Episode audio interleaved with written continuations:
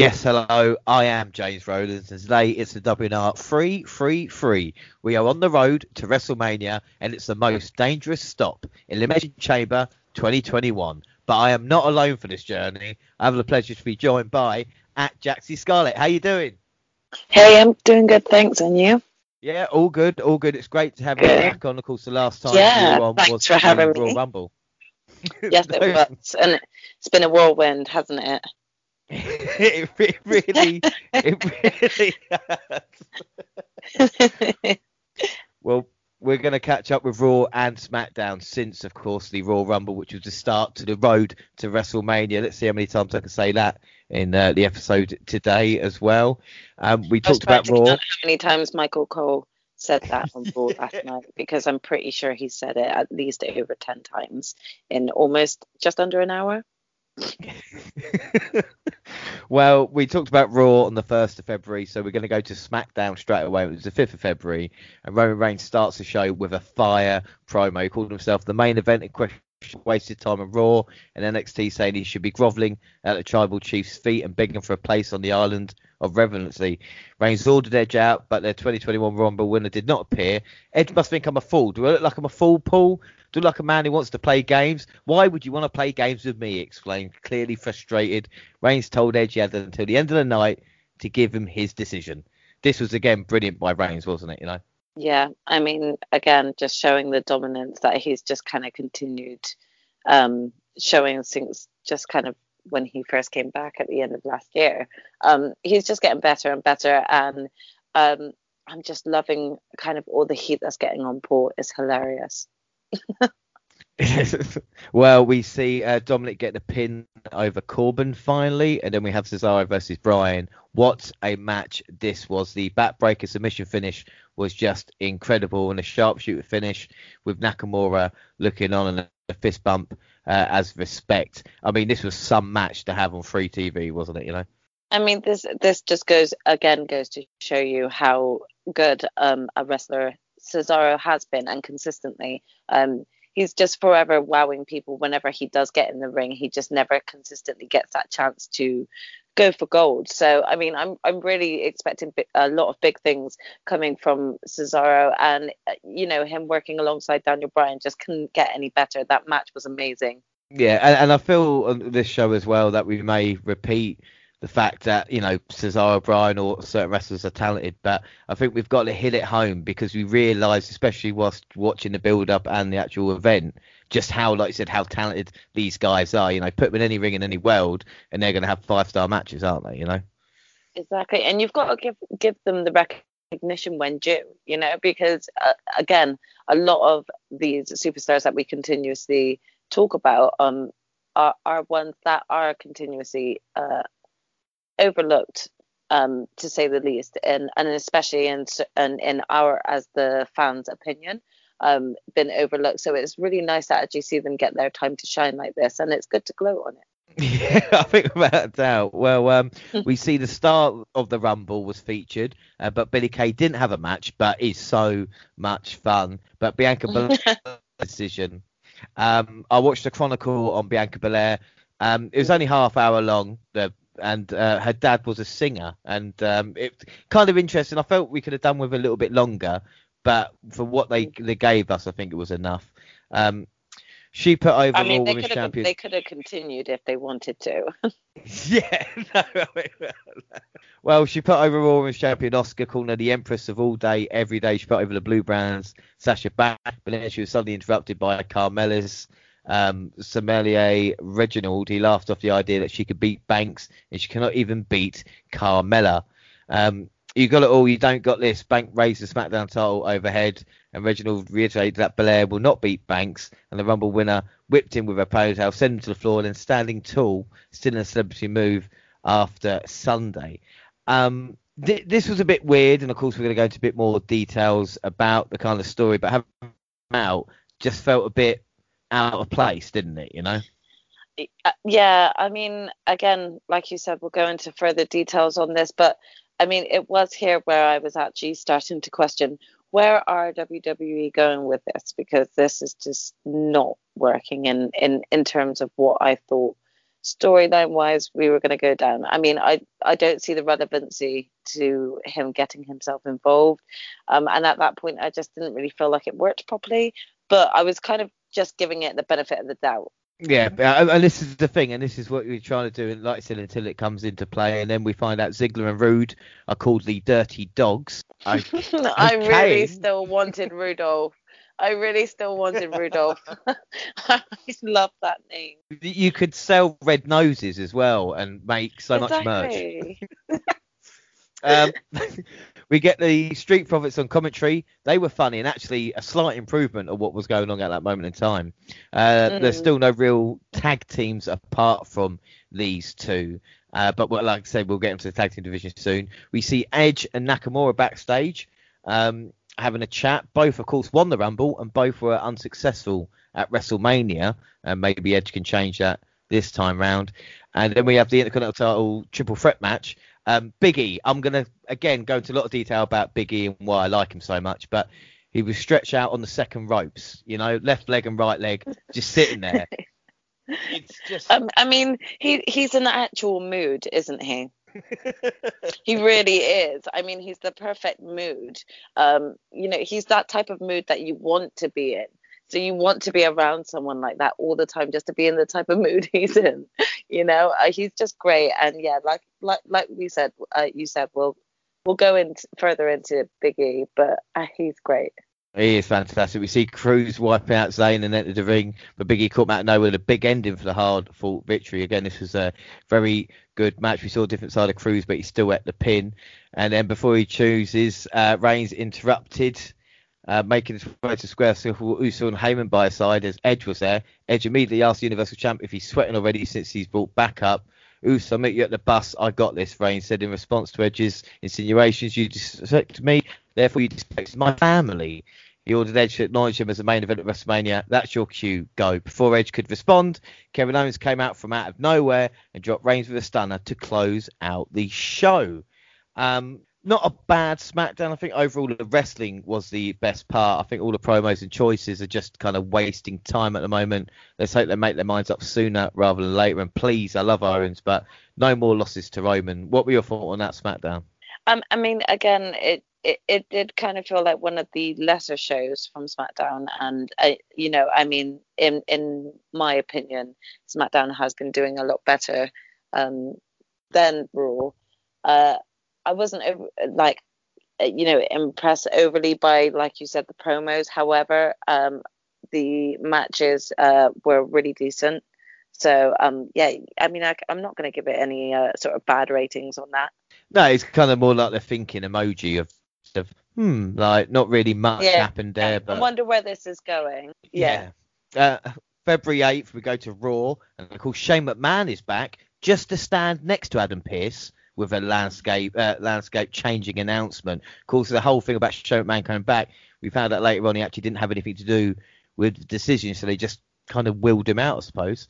And yes. um, the commentary team, team is shocked that McIntyre has to defend the WWE title at Elimination Chamber. I mean, they cannot believe it. They are just saying, how is this possible? A chamber because match with the champion in? Because that's never happened before.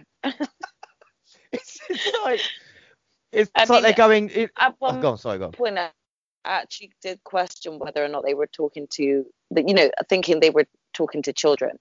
You know, yeah. it's like it's like them saying they've got going to go in a rumble and they've got 29 other guys. What? How's when's what? How's that gonna happen? no, no, one's gonna win that match, and um, yeah. it's just it's like the commentary team talk to us like we're we're idiots. And again, this is not yeah. bashing WWE, but there should be at least one of them, uh, you know, either Joe or, or like a kind of heel commentator there to say, actually, no, this is you know, to give a wink or nod yeah. to the camera. Well, say, I mean, oh, you, you, know, they could actually just kind of um, make it more so that it's not like a shock like we've never heard a champion defending within the elimination chamber before but maybe shock at the fact that this will be drew's first time having to be in a, a, a champion going into the chamber you know? I think that would have just worked a lot more. And the way that sometimes the uh, commentary team talk to us is as if they're always talking to someone who's newly switched over and they don't have to do that 24 7 they also do that with with the adverts you know? Uh, yeah. every time it comes back from an advert it's telling us exactly what happened three minutes ago and it takes like another 15 minutes to get through the whole replays of what you want what you want to show from before. It just takes up time and it's like you, act like you don't have fans watching this. Out didn't watch what just happened three minutes ago. Get on with it. But uh, and this is the thing and it could have been simply rectified if mcintyre if if if uh, you know adam pearce to be mcintyre and Sheamus at chamber and then changed it and then had that moment of oh wait a second, you had this match booked and then you did. It's all going to be former WWE champions uh, Sheamus, Miz, AJ, Jeff, and Orton. I cannot wait for that. Uh, Kofi is cleared for action. New Day beat Slapjack and T-Bar. Ali on commentary, he didn't stop shouting. Now I don't know how you feel about kind of the hills. I like Mustafa Ali. There's, there's no doubt about it. But when you're shouting all the time, you've got no level to go up. Mm. And I think yeah, with someone like Sammy, you know, I, I, I think I kind of bypassed all of that with Ali on the commentary. And I think it was because I was mainly just still trying to understand and work out as to how the only full black mat, uh, ch- champion, former champion, was the only one left out of the elimination chamber at this.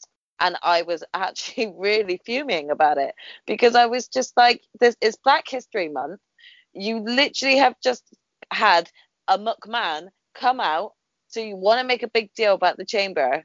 You had not only that, but like, you know, a few years back, Kofi actually being like one of the uh, best contenders in an elimination chamber. He then went on to do Kofi Mania and win the title there. And yet there was no mention of him at this point. I don't even remember what Ali was going on about during that match. I was actually stoked to hear that Kofi Kingston was back, but I was also like, Kofi Kingston's back and clear from wrestling, and yet he wasn't considered for this elimination chamber. I was baffled. Uh, and this is a case of, you know, if people go, well, obviously the plan was to put him in the week after. I think because of the, the majority of the backlash that they got, they realised that, you know, they made a mistake to, and had to put yeah, him in. Have to do about this is how it kind of felt, and I think there was disappointment in there because of, again, just highlighting the fact that it was Black History Month. They're highlighting that all all throughout February, all throughout all the Raws and Smackdowns, and yet you know on the day that they're announcing that Kofi's returning and cleared back for action, he's also not been considered in the chamber. You know, it's just it's those little things that it did um, bother me. So yeah, again, I didn't remember much of what Ali was complaining about. Well, to cheer you up, Lacey Evans is a number one contender now. Um, yeah, I mean, for for the moment.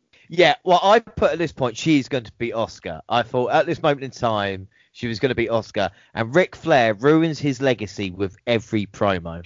I,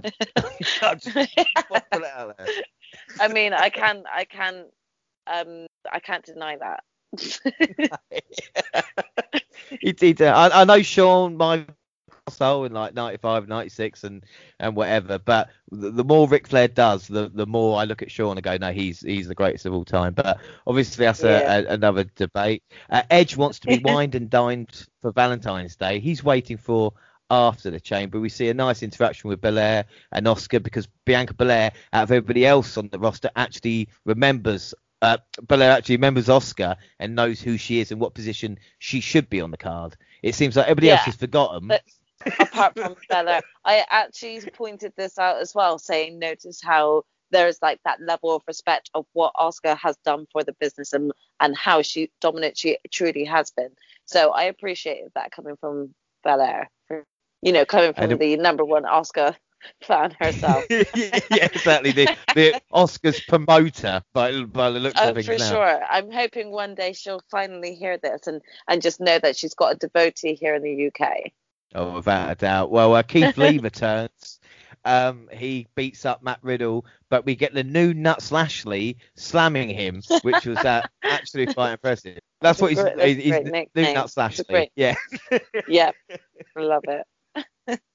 um, and then, oh my hole, um, Lana beat Jazz. I'm not making it up. you had to, you had to just throw that in there, didn't you? well, Lana beat Jax Jackson a tables match, but Naomi and Twitter have seized this. Um, she also beat Baszler, and Naomi did. Um, and oh my hole! and again, I Nia Jax doesn't do a lot that entertains me, but I did actually laugh at this, maybe more at her expense than anything else, but it wasn't too bad. no, um, I mean, to be honest, I don't think that there could have been a better gift than than what Nia gave us up there. And I don't think I don't know. I can't tell if he actually meant to do that, uh, but it happened, and I'm just grateful for it. It was brilliant. Yeah, and I mean, anybody listening wants to go check it out. Just Google "Oh, oh my hole" and you, you'll be away. You'll, you'll find it straight yeah, away. Nia Jax, "Oh my hole." uh, we get Orton versus McIntyre, Groundhog Day. We get Orton versus McIntyre, Groundhog Day. Um, I was going to do that a couple of times, but anyway, commentators keep calling him the Scottish Warrior which is dumb because Celtic is actually kind of Scottish and Irish together anyway. But it doesn't matter. They want a Scottish warrior.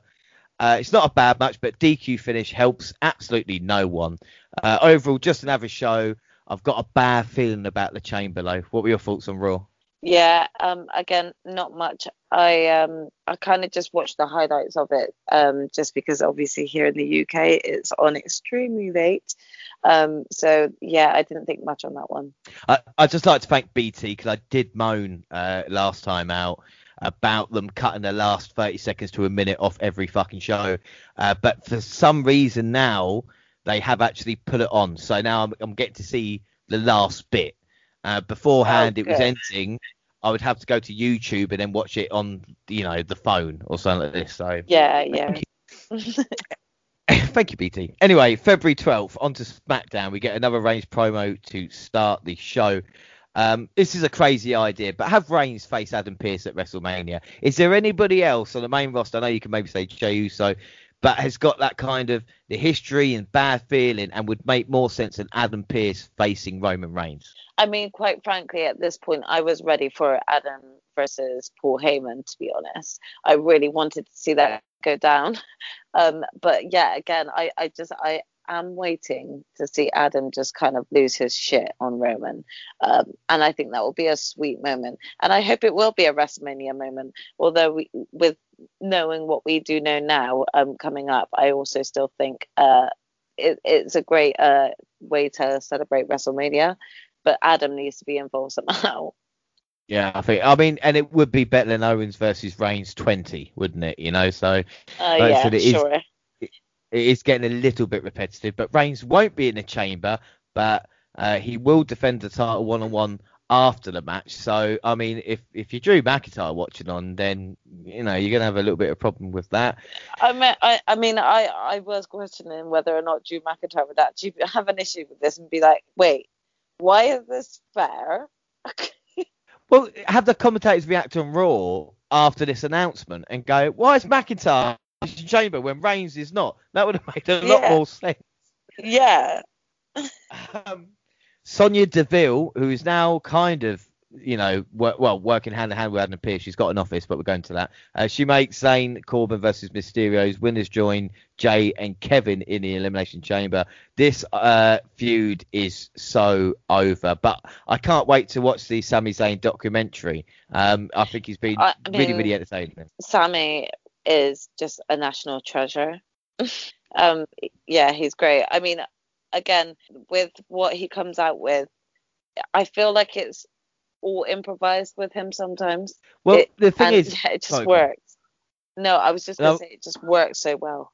Yeah, because the, the thing is, the saying, and like I said, it's the it's the different levels he operates on as well. And, and this is something about Ali early was if you just shout level, but Zayn can go from kind of you know, quiet to, to loud and shouting and abrasive, but he's got so many different levels to reach where you find him funny sometimes and just annoying, and then sometimes he can just be like, you know, and it's just it's it's great that this character is allowed to shine like that, you know.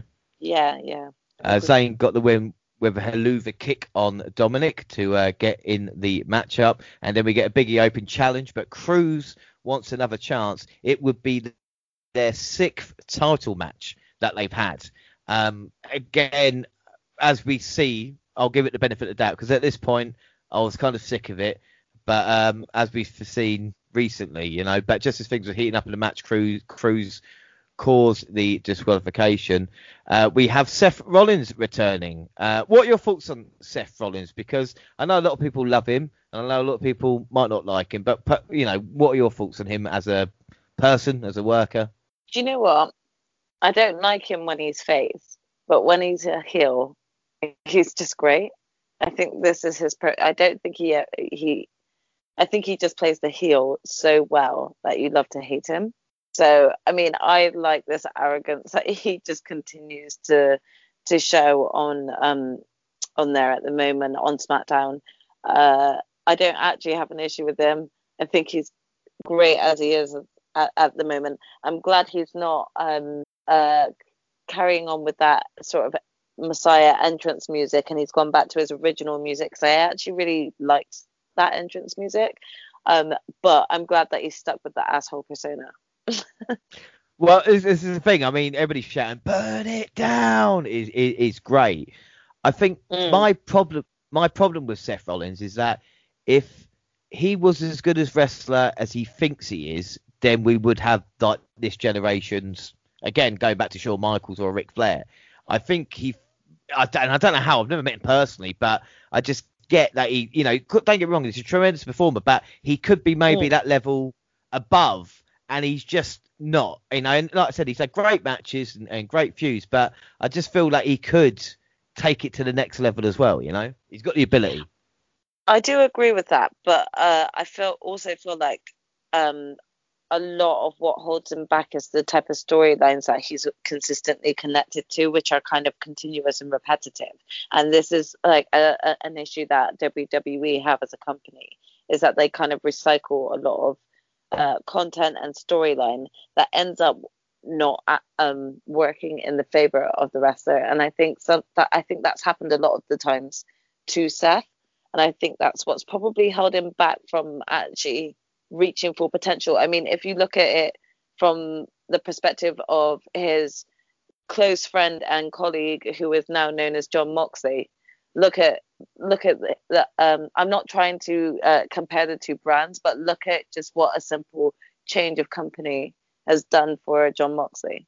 Well, it seems you know, I think Seth of... has it actually in there, but I don't think it's necessarily his fault because of the type of content that he's involved with just doesn't allow him to actually show what true potential he really does have. I think with, you know Chuck Moxley in there, and I think with Roman Reigns, is that they're both now got characters that are probably, you know, with Reigns obviously he's probably not close to who he is, but it's like they can relate to and really, you know, dig down. I think Moxley, I mean, obviously not to talk about AEW, but I think since he's lost the title, we've seen uh, an even better version of him now, and, and that's kind of what excites me. And I think with Seth, maybe like I said, if you let the uh, if you, if you let him go a little bit, then maybe we can see it. But uh, he must be looking at Reigns and Moxley and thinking, well, I'm I'm going to need to kind of show what I can do now, hopefully, you know? Yeah. Anyway, enough about Rollins. Well, I say enough about Rollins. He came out to um, the returning promo on SmackDown. He talked about how becoming a father has changed his in ways that he didn't expect, and now he realised he's a great leader of SmackDown and needs to make it great again. And that's when the entire roster started to walk away, and he realised the only person who stayed was Cesaro, but eventually he walked. Rollins clipped his knee uh, as he walked up the ramp and started to beat him down. Daniel Bryan, some officials came out to make the save, uh, make the save, and you know it's kind of again building up towards a possible match between the two, and then we see Billie Kay costing uh, Liv Morgan in a match versus Bayley. and you talk about repetitive storylines. Shit or get off the pot now when it comes to Billie Kay and the Riot Squad. Yeah, I mean, I, I don't know where things are going with Billie Kay. I'm really liking this teasing aspect of her possibly teaming with Bayley for a bit. Um, she's just great though. I think you could just continue to let her run loose for a bit. She's just a, a brilliant creative of content. But I also do want to see her getting more into uh, pr- uh, wrestling matches rather than just all promotion promo st- stuff. You know, I don't want her to become like the female R Truth where she's then Uh, not taken re- really seriously when it comes to to being in matches or legit matches. You know, you got to remember she was kind of part of a dominant dominant tag team when it came to the Iconics. So I just don't want them to lose that spark with her and and and continuously have her seen as a, a continued joke. If that Yeah, if that, that- makes sense. I, I completely agree, and I hope. I mean, one of the spots I always remember, and uh, you know, going back when the Dudley split up and they reunited at Madison Square Garden, the pop that they had for when Devon come out and saved Bubba. I'm not saying it's going to be a pop at the same level, but I mean, Peyton Royce is doing nothing at the moment. Imagine Billie Kay like Yeah. two in one situation, and then Peyton comes out and they reform the Iconics. That, I mean, oh and my it, gosh. you know, That will be quite a goosebump type moment, I think, especially because right now, and this is not saying anything bad on the uh, women's division, but the female tag team division isn't uh, doesn't feel as solidified as it should be, considering the amount of legit tag teams we had um, within the division, and because of there's a lot that is currently like split up or you know kind of random tag teams thrown together you overlook uh the the uh genuine um tag teams. So you know something like that happening could actually work out brilliantly. And i think it could work in the iconics favor and wwe's favor. I think a lot they'll get a lot of fans excited and happy. Oh My Hole is uh, lived on SmackDown by uh, Banks and Belair. Then they make cannon fodder of the women's uh, tag team champions. Uh, and then our main event is the Dirty Dogs versus Cesaro and Bryan. It's how to build your tag team division. Make the tag team champions lose in a tag team match. You know, that's how you do it. Yep.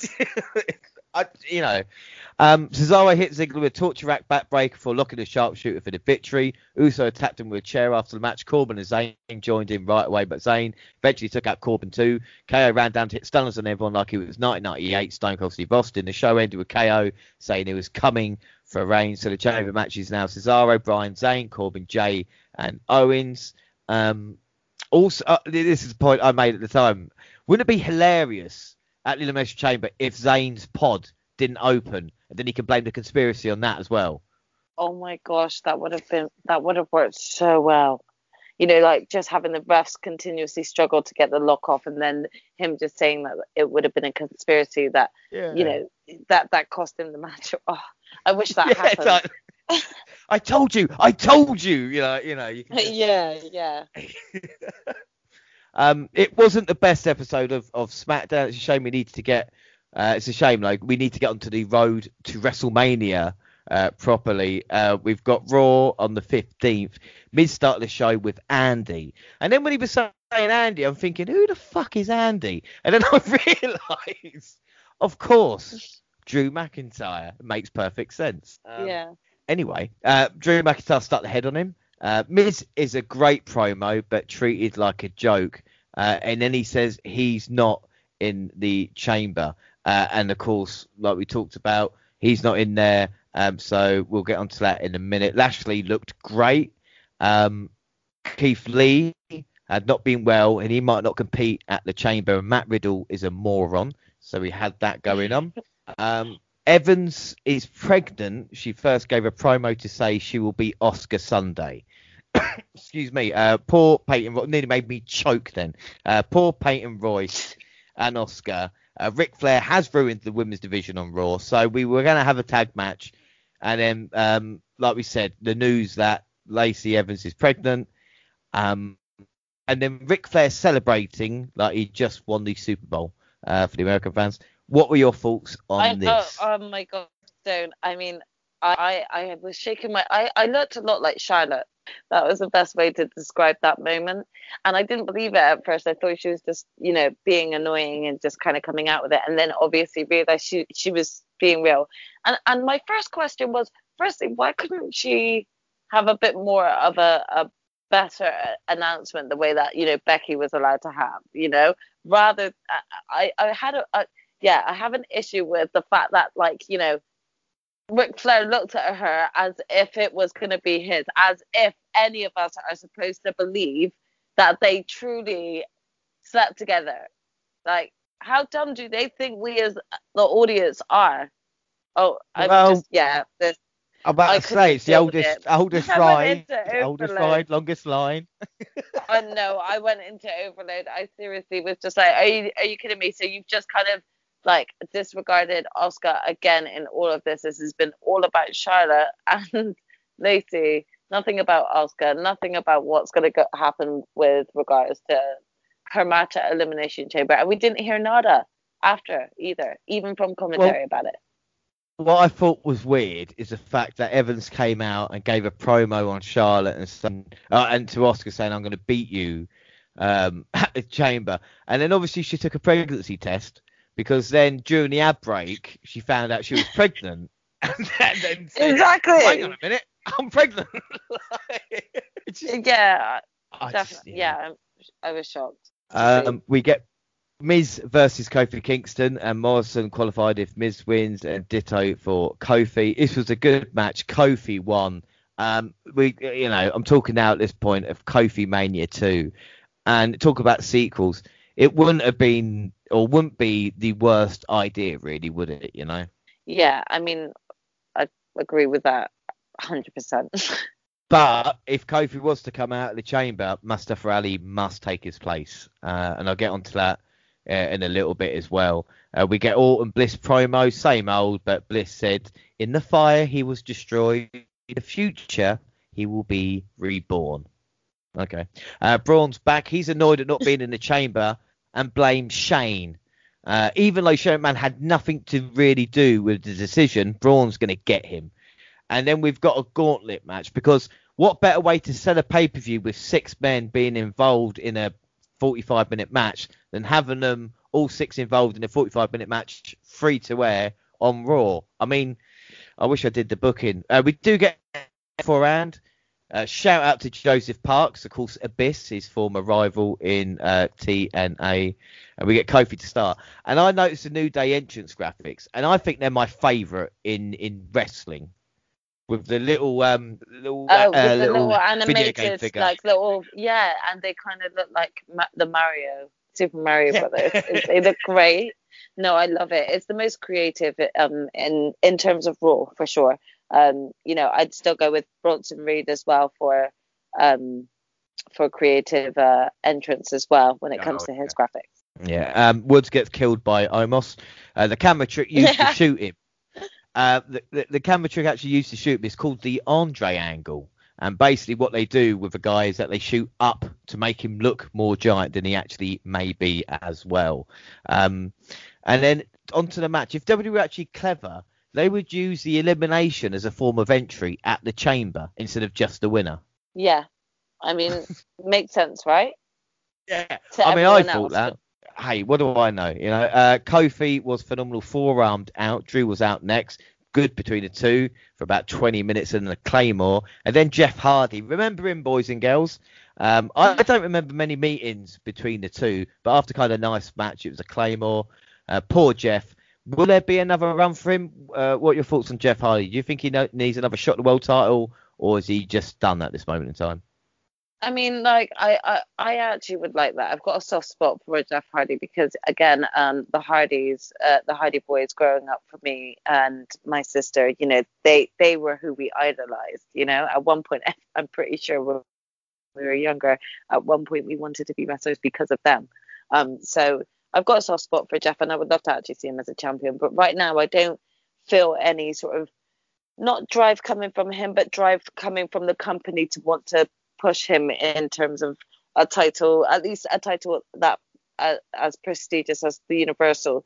I think there could be another run at him with the Intercontinental um, at, at some point or the US title at some point. Um, but again, I I feel like WWE should actually continue focusing on a, a lot more younger talent, upcoming younger talent, um, rather than than continuously maybe putting uh, um, others that aren't necessarily needing to be in a title picture into that picture. Well, I'm, I'm not sure what you're talking about. Anyway, Rand, Randy Orton coming out. Randy Orton coming out next. Um, of course, he is. You know, he's a guy that deserves an opportunity, doesn't he? You know, uh, we get his entrance, an ad break, and he is still walking when we come back from the ad break. That's how long his entrance is. Um, Anyway, the action resumed following a break, but it was interrupted when Alexa Bliss's face appeared in the Thunderdome audience. The distraction led Orton to be carried out, and then Sheamus, the final participant, attacked from behind and fought his former best friend around ringside area. Uh, back in, the bell rang. Sheamus punished McIntyre, digging his knee into the head and neck. Um, but Sheamus caught him with a brogue kick to earn the victory. Um, this I actually quite like this match truly great for an hour. It's just a shame that we had to watch the same six basically do the same thing on pay per view, you know? Yeah. I mean, it was a good match. Uh, there, there was nothing to complain about it. But again, as you said, it kind of feels like, you know, this is what we're getting in a couple of days' time, sort of thing. Well, they even have Sheamus like straight after the elimination of Orton, brogue kick McIntyre, and just you know get the job done there. The fact that they, they're given the match, you know, I know Sheamus needed to win, and even losing at Chamber can probably still get a mm. match at, at Fastlane as well. But anyway, we've got the go home show for SmackDown or for Chamber on SmackDown February 19th. Of course, Edge talked about his future at WrestleMania, the choice he still has to make. Reigns interrupted to make clear the main event and deserved to be uh, treated as such in the head of the table. And just as they got close, Sami Zayn arrived. The Master Strategist refused to be disrespected, only to take a super kick from Jey Uso. Reigns walked up to Edge and whispered in his ear before. Wait. Now, what did he whisper? I mean, I think he told him that his shoelace was untied. I thought Hail Hydra or or something like that. oh my gosh! Imagine if if I was Edge, I would have burst out laughing so hard. He just said that. yeah, um, like I said, there's so many kind of. This is what's great about the WWE and their obviously the, universe as it was was the fact mm. that they can take that and just make so many different things. I mean, it, the possibilities yeah. are endless. I mean, it, it, I I must admit, I I was going through my timeline, you know, just reading the amount of uh, people that was having their input into what he could have said. Yeah. I mean, I would love something basic like don't forget to get milk or you know what I mean, just something nice and simple. Don't forget to call Beth back. yeah. Did you turn the oven off? Vince wants to see you in his office after this. It, it, yeah, exactly. Or it was like, what show is this? that would have been great. Well, Zayn is excellent in this, and it's Edge versus Reigns at Mania, basically confirmed on SmackDown. But we'll get to it. Uh, we get Biggie on commentary. I mean, with a foot spa, the sofa, and the food, this was class. Oh my gosh! Again, mood, mood. He he was just brilliant. and his trainers, can I just actually point out his mint green trainers that were next to the the couch next to him, next to the foot spa? They were really peak. I really want them. I just what I love about Biggie, I love a lot of things about him, obviously, but the fact that you know funny doesn't equal money. I've heard that for so many years, and the fact that he can turn it on and turn it off, and the fact is that he's he's quite a funny guy, he's humorous in himself, mm. but when he wants to get serious, he can. And you uh, see him get serious, yeah. Uh, we got Crews versus Nakamura. Crews ruined the Intercontinental Champions uh, TV dinner by throwing Nakamura into the champ. I don't know how he got over it, but Crews thought he had the artist number, but Nakamura caught him with a small package to win. And afterwards, Crews lost it, attacking the artist. Biggie got in the way, and Biggie was going, "No, just go, just go." More serious, uh, mm. but with the stairs, uh, Crews attacked Biggie from behind. Uh, and then as Biggie was laying on the outside, again, I don't mind the camera angle because you did think, oh, that's where he was as the stairs came yeah. down the second time. Uh, and he had I to mean, be stretched that, out. That type of um, is that type of sort of camera angle that you can get behind because um, you know you, you do wonder if he was still there, you know. Uh, like I said, and it's uh, Biggie was great on commentary, putting over Nakamura, saying he should be champion. It was, it was great for him. But this is uh, Crews's moment. This is his bit. Uh, it's the best. I was kind of wondering when he was going to fully snap, and I mm-hmm. think that w- the way that they dealt with it was a was a really good way um, to handle it. Like you could just see sort of it ticking, it him contemplating it, even with Biggie telling him to stop, um, and then you just saw it go. Um, it worked perfectly, and I think it puts Crews definitely in a, a strong, much stronger position than he's been in for a while on on the main roster. Well, the thing is, like I said, it's like sixth time they were going to face for the championship, and now I actually want to see that match because mm. we've got heat into it, and Crews looks a different man. Uh, Nakamura yeah. kind of the odd odd man out there, but he did get a victory, and Rollins arrived as Biggie was being mm. stretchered out. He sympathised with Big E's pain and betrayal. Um, and lodged a formal complaint against WWE for ruining his return, and he particularly warned Cesaro. Um, can we just? I mean, don't get let Seth just have matches. I mean, I'm not that into. Yeah. I don't mind his promos, but just like like a Daniel Bryan on the hillside, just going out and putting in performances, and you know, kind of backing backing it up in a way and saying, yeah, I might talk a lot of shit, but look what I can do in the ring, you know?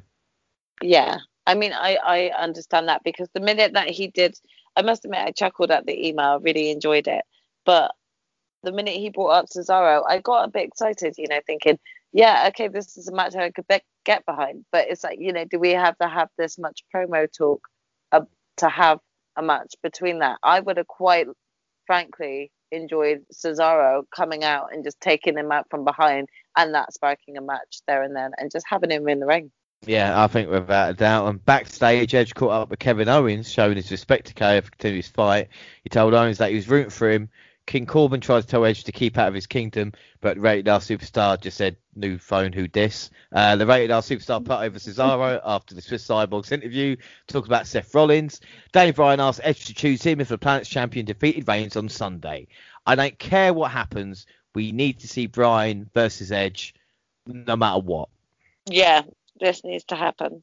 Uh, we then get right. They're two talented men, and they both could headline um, WrestleMania, and everyone want to be at that one.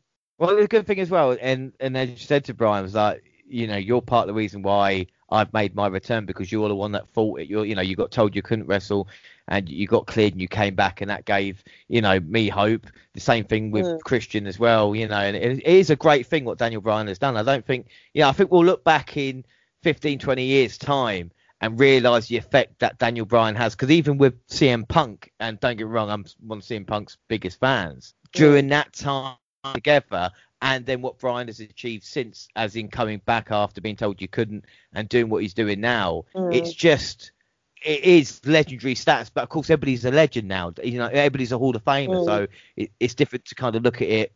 Uh, but with Bryan, it's just you know, I, I like I said, I can't. With, with Bryan, him, you look at him and and he does like look. Like, he comes across as someone who really does deserve that, that title of legend. Without doubt. And uh, then we Riot Squad versus Tamina and Natalya next.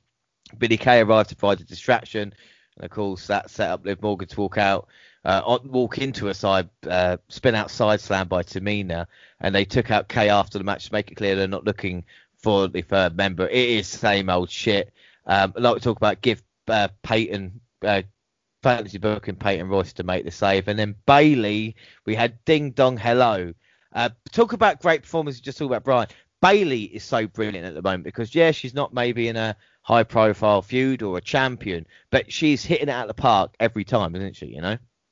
Yeah, and uh, again, it, it just goes to show that you don't have to have a title in the picture to make a good promo, and Bayley just does it very well. Um, I enjoyed her thoroughly during this this promo.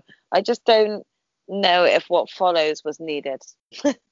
well, we see Jax and Baszler on the show. They couldn't get through the door, and then Reginald out to defend Banks. And Banks arrives to remind Reginald she can speak for herself, and Belair took exception to Reginald and Banks' comments about her. he convinced them to work together, setting up a, a surprise six person tag team match. After the Hills isolated Banks to beat it down, Reginald had to tag in. Uh, he'll not make a dent until the Boston EST drop kicked him on top of Jax to take a surprise pinfall. And then Carmella questioned Reginald and saying that you got to do the right thing and throw a glass of wine at his face. Um, first off, the good thoughts. Use the door. Bayley shouting out every time someone didn't use the door yeah. was great. It was just quality. Yeah, yeah, and and also Bayley just wrestling in her socks because she was not prepared. Um, that was just a great moment. Yeah, wearing socks and a turtleneck. Yeah, I'll definitely. Yeah. That is, that is, that is that. Um, yeah. Belair versus Banks looks set. Jax and Baszler on every show. Um, I think that's a really good idea, and we've seen it on NXT that uh, they've come down and they're mixing up with Dakota Kai and Raquel Gonzalez yeah. as well. I think that makes sense. Um, I will say that WWE apparently hate inter- intergender wrestling, you know, and yet they're using it here to try and build the women's tag team division. Where he's not needed though, as well, is just yeah. Um, again, this this goes back to what I was saying earlier about how I'm not really sure where they're like going with this whole Reginald thing, but I don't think it's necessary, and I, it's just kind of taken away from what the women's division can be, um, in my in my opinion, anyway. I completely agree with you. Then we get Dominic and Ray versus Otis and Gable. The Dirty Dawgs looking on. Chad Gable encouraged the aggression, setting up Otis to hit a dive and splash on Ray, with uh, Dom already out of the way. Dominic had to help his father to the back, wheezing in pain. Uh, so it looks like Dominic and Ray are going to be tag team champions at WrestleMania. The tag team division isn't stacked. You've got Gable and uh, Otis, who are now heels apparently. You've got the Street Profits, you've got the Dirty Dawgs, and now you've got Dom and Ray. Uh, why are WWE just so shit at tag team wrestling?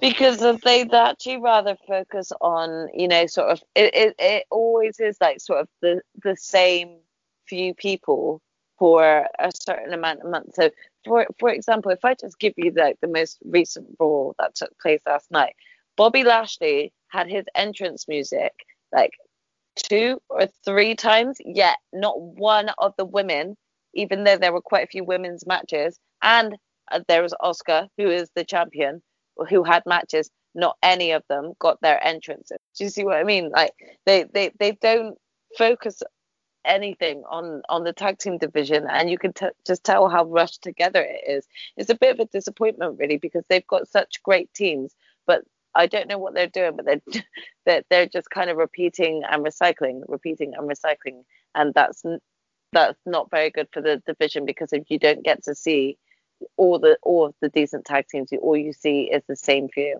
Yeah, I completely agree. And then the main events is all right. Owens and Bryan versus Jey, Zayn and Corbin.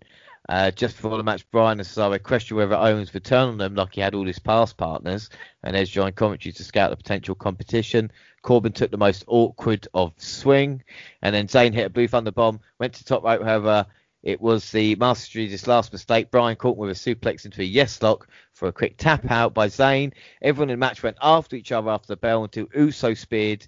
Uh, Edge followed by Reigns catching the rated R superstar with a spear on his own.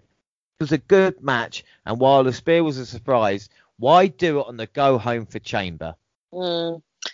I mean, yeah, uh, I think they were just trying to build it up, really build up the excitement, weren't they? Yeah, yeah. I think that's what they tried to do. yeah. Um, but anyway, now now it's time for the main event of the podcast, not 21st. It is the Elimination Chamber. What better way to kick off then with kickoff, our kickoff panel, Charlie Caruso, she's become a safe pair of hands. Booker T, Pete Rosenberg, and JBL with slick hair. There is nice rapport between them. They stand and, you know, run through SmackDown Chamber first. Booker saying stuff like, throw caution to the wind tonight. Like, they never do that, you know, but hey. Yeah. Um, even the kickoff panel thinks Roman Reigns is going to win. like, there's not anybody who is trying to, you know, set up a little bit. Um, yeah. It was quite it's quite funny. Pete Rosenberg talking about his wrestling career because obviously he's a former 24/7 uh, champion now. And then we see a Cesaro promo, and the Cesaro promo I think confused a few people, uh, especially on the panel. I think maybe a few people watching because he was talking about uh, shots of espresso and all this kind of stuff. He actually is a huge coffee fan. He loves the stuff. Mm. Mm. Uh, there's a lot of stuff, you know, social media where he just talks about yeah, how much he loves about coffee. it a lot on Instagram.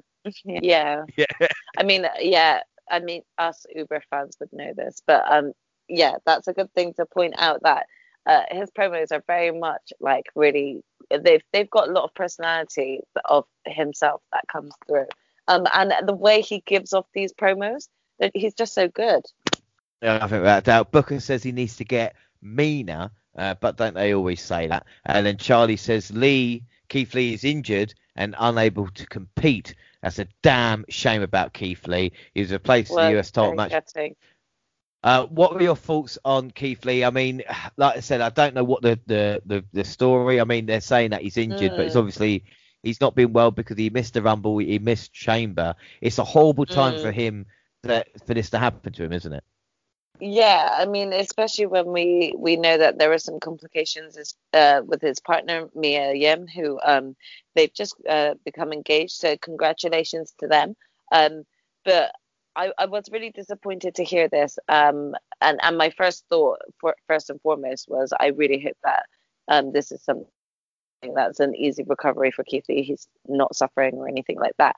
Um, but it did also kind of make me uh, wonder what route they were going to what route they were going to take next, um, especially with regards to maybe this potentially changing the outcome of, of the US title triple threat that was to be.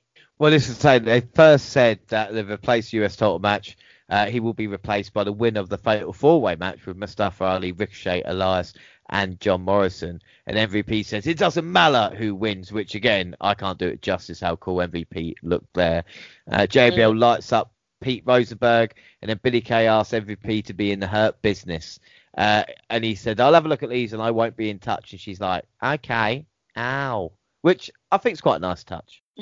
we get no Asuka versus Lacey, of course. She is pregnant. Um, panel pick guest daddy, which probably might not be the best uh, game to play. No, that um, no, that didn't really sit well. It was a really awkward little skit to watch, and I was glad that Charlie bypassed it really quickly, to be honest, because that wasn't aging well at all. Um, so I didn't want it to go any further. But what did b- bug me is the fact that the the panel acted as if there was potentially still going to be a match with Asuka having someone new turn up to the trailer to challenge uh, to, to the um, chamber to challenge her. Um, and then I'm sorry, but just spoiler alert: throughout the whole of the elimination chamber, Asuka's name is never mentioned. So it's like, yeah, why, I mean, why go, why go down that route? Why not just tell us there and then that therefore she cannot have a match? It it just really bothered me. Well, like you say, um, Charlie said uh, who will face Asuka later. She will put the title on the line. You know, so Charlie's confirming mm, that she did kickoff. Um, you know, and, again, the, and, and, you know the, the inner little girl inside me was really praying that like Rhea Ripley was just gonna walk out and just be like, "It's me." You know, that would have been actually really awesome, and I would have been super happy with that. Well, that'd be great, but it's disgusting treatment of the women's champion, and especially on Again, Raw. Yes. As as we see, I, what what is? I mean, let's try and deep dive into this quickly what are the reasonings? Because after a while, it starts making you think: Is it because she's, you know, Japanese? Is it because maybe her promos? Is it because she's just too a reliable hand that they can they can get away with this kind of treatment of her? I feel like there's a part of me that just really believes they don't know how to uh, handle put, uh, doing a promotion with her because she's more Japanese heavy than English heavy when it comes to speaking wise. So they don't know how to book her when it comes to promos. And I think that is truly the case. And it's really sad because you just don't see any effort put in to her when she puts so much effort into carrying the division and and and look at the following she's got she's got so many people that recognize how good she is it, even even the likes of Bianca Belair is actually pointing this out and yet still creative Vince or WWE themselves, they don't want to actually admit that and actually do something with it. Run, run with her. You know, they they don't want to let Asuka lose. If anything, they're not ready for Asuka. And do you know what? If she had, uh, if she left and then joined the likes of AEW, I'm telling you now, there would be it would be another it would be a female version of what's happening with John Jon Moxley and and how much he's risen up, just being allowed to be himself. Asuka's done it to spite WWE. She's done mm. everything to it, despite and in spite, I reckon. Because if you look at yeah. the kind of the way her and Nakamura were both treated when they, you know, like I said, both won the Royal Rumble, both come up you know, short. You, you think that like you know that was their that was the best opportunity for WWE to capitalize on what was the height of Nakamura and Asuka. You had Nakamura, who had one of the best I've I've seen so far um, WrestleMania entrances when it comes to live music and getting everyone involved, regardless of race, or kind of just like zoning in on him. You had the hype of an undefeated Asuka coming up from NXT that they could have run with and still probably continued on with if they'd have uh, actually done this. They could have actually elevated um, themselves as a company even further had they gone down other routes. And it is such a shame to see how they continuously let down both of them, to be honest, continuously.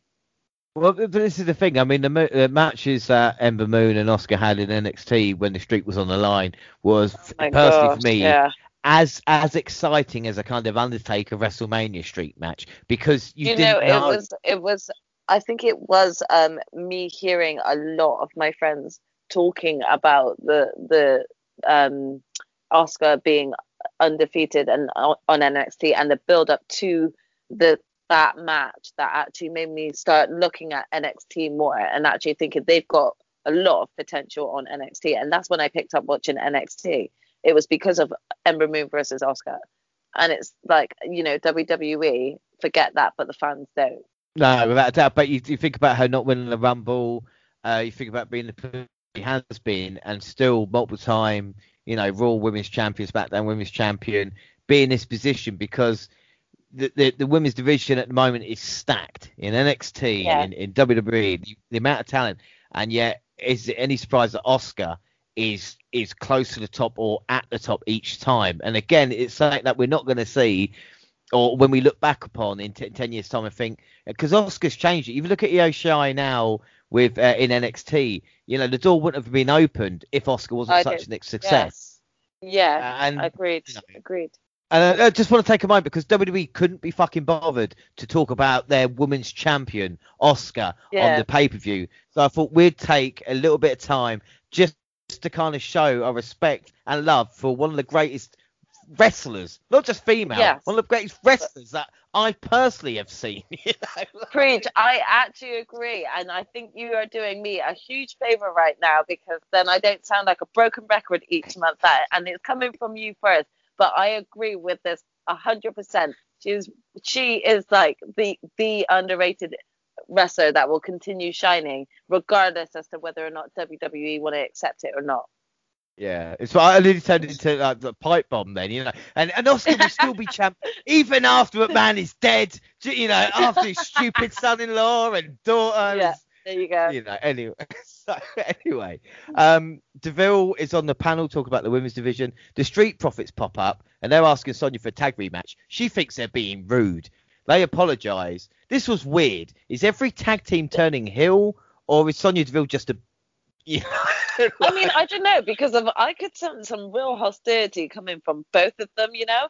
And I was like, is this turning into some sort of storyline that we're gonna get where like, you know, Sonya becomes like sort of the the the um discrimination GM, you know, that that's gonna just start withholding stuff because of the way that, that she got called out by them and stuff like that. So there's potential for a storyline to get down, uh, get between there.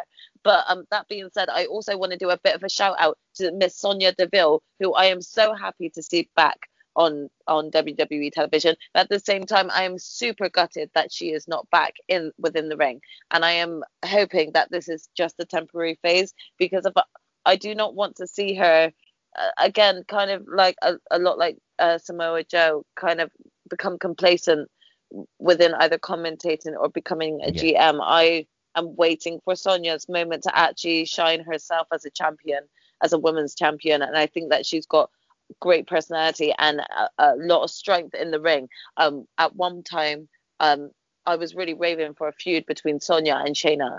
Um, and I felt like that we would get that, especially coming from two, from both from MMA backgrounds. Um, I thought that would have been a great feud. Um, so I'm really hoping that this is still going to be a temporary phase uh, for Sonya. Well, I love uh, you know, Sonya Deville. You know, I, I, is super talented. I mean, to make me interested in Mandy Rose, you've got to do something, you know.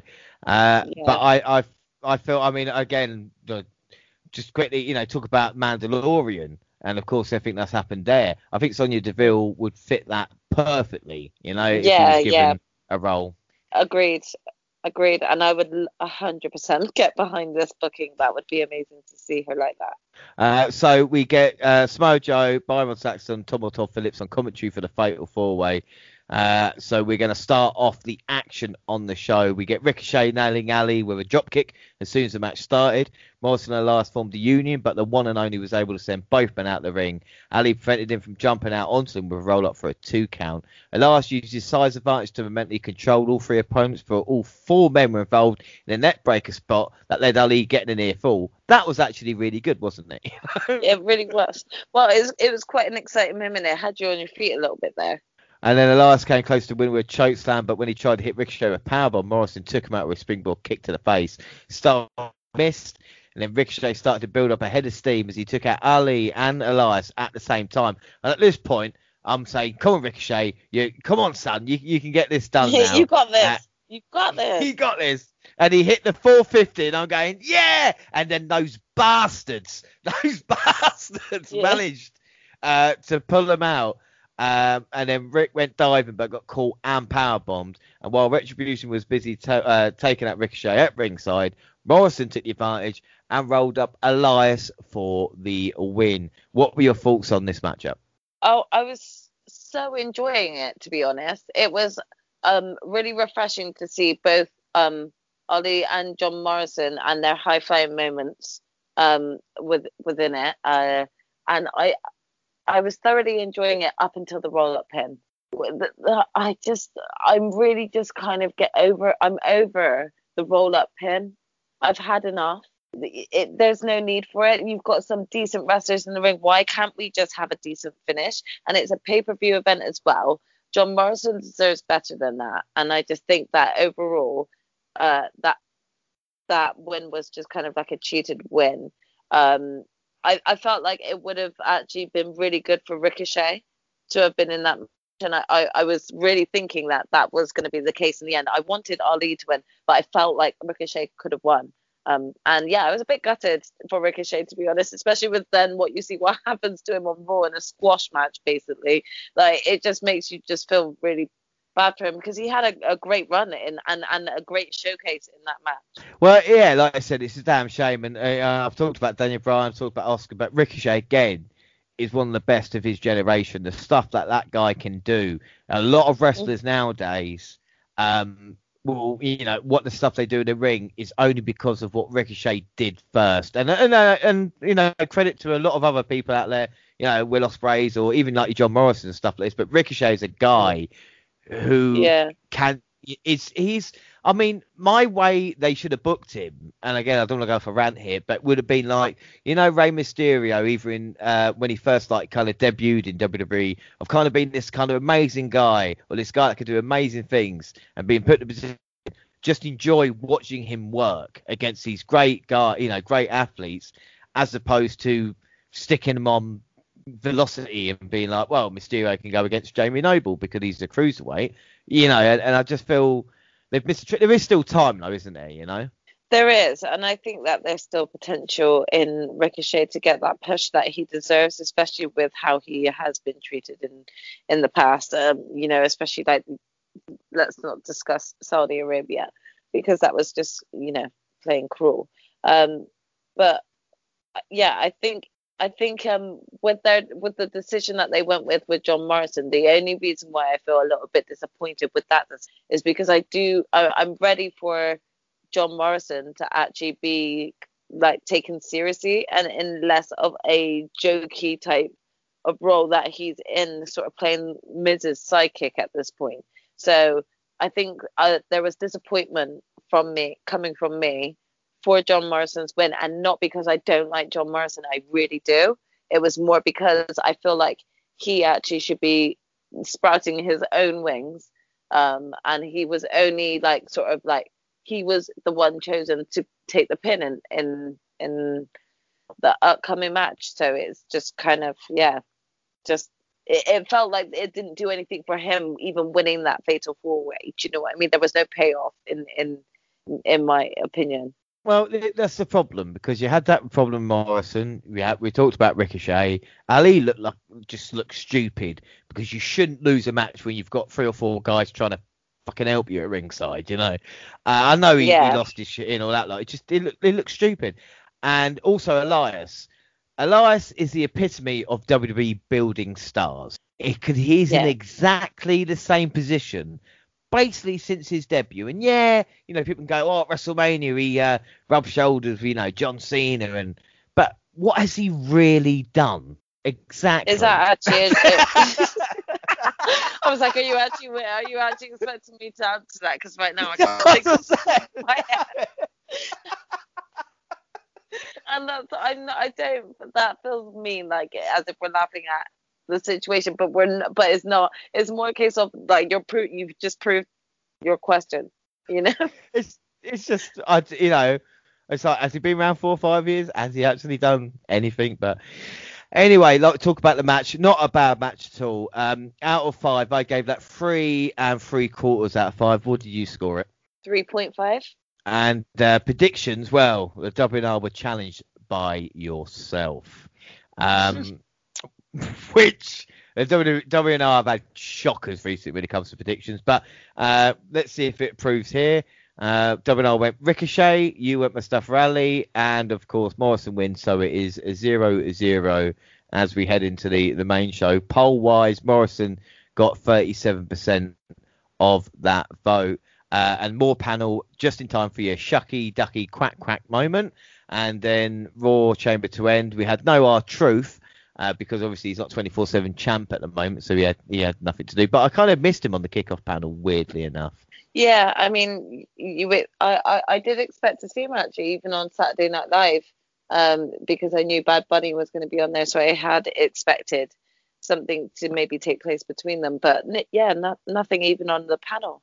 And then Charlie Caruso and Pete Rosenberg ruined the ending of the entire show by saying, and Pete's going, "Do you know what? I see, I see the Miz cashing in. I, I see him as champ." And Charlie's going, "Yeah, yeah, I, we, uh, yeah, Miz is going to cash in." They're both going, "Yeah, Miz is cashing in." And then the kickoff ends, and I'm thinking, "Are you fucking kidding me?" Like, Yeah. I mean, I I did actually turn around to my sister and say, Miz is cashing in. it's like it's like back in the day, Gorilla Monsoon. No, because honestly, it does make sense. After they said that, like, it does make sense. Like, why the fuck would the Miz actually pull out of the potentially having a championship match when he ha- already has the brief briefcase? But now he's not in that match. So why is he not in that match? Because you don't want to get Brock up, bef- like throughout the whole of the elimination chamber, and then accidentally get pinned by one of five other guys. No, he wanted to cash in the minute that like whoever comes out on top, whoever's the winner, is gonna like see it. Like they basically spelled it out for us, like Yeah. right as we were going into the pay per view. So everyone knew it was happening before it happened. So it, it really was no surprise to me, literally no surprise to me that uh, the minute I heard his music. Well, this is the thing that makes me laugh is is the fact that like I said back in the day, Gorilla Monsoon, obviously uh, WWE legend on commentary, used to really wind Vince McMahon up because every time they'd ask him for his pick, he'd always give the winner of the actual match because he knew who the winner was because he didn't want to look an idiot. Now that's fair enough, but when you're constantly just and you got to think maybe Rosenberg when he went backstage and you know got looked at by Vince McMahon going, why did you just give away the show? Or maybe it was WWE's way of saying, let's, you know, have you on. But again, I just, it, it doesn't make any sense. If you're going to be asked, if I'm on a panel and they're going, who do you think is going to win? And I know the result, I will say, well, do you know what? I think tonight, you know, um, Cesaro will definitely, no, not Cesaro, yeah, Cesaro will win. I, I think uh, McIntyre will lose the. You just try and make it a little bit more entertaining. Damn you, kickoff. Yeah. Anyway, on to the main show. What was your excitement level for the event, and what was the match you were most looking forward to? Um, I, I would probably, I, I wouldn't go as far as saying that I had a high excitement level. Um, I was quite, I'd say I was probably out of 10, I'd say I was about five. I was half and half. Um, however, I was really looking forward to the SmackDown Elimination Chamber match. I was really looking forward to seeing who was going to win the Elimination Chamber to have a match with Roman Reigns. Yeah, I mean, uh, we get the opening promo. It's the standard stuff for the show. Are you a fan of the Elimination Chamber concept and match type in itself? I am. I actually think it was a really fun idea, and I remember when it was kind of even first introduced, not as a pay per view, but just as a, as um, you know the match itself. Um, and it was always exciting because you, you always wanted to know who was going to be coming in next, especially when you have just as many heels as you'd have um, faces.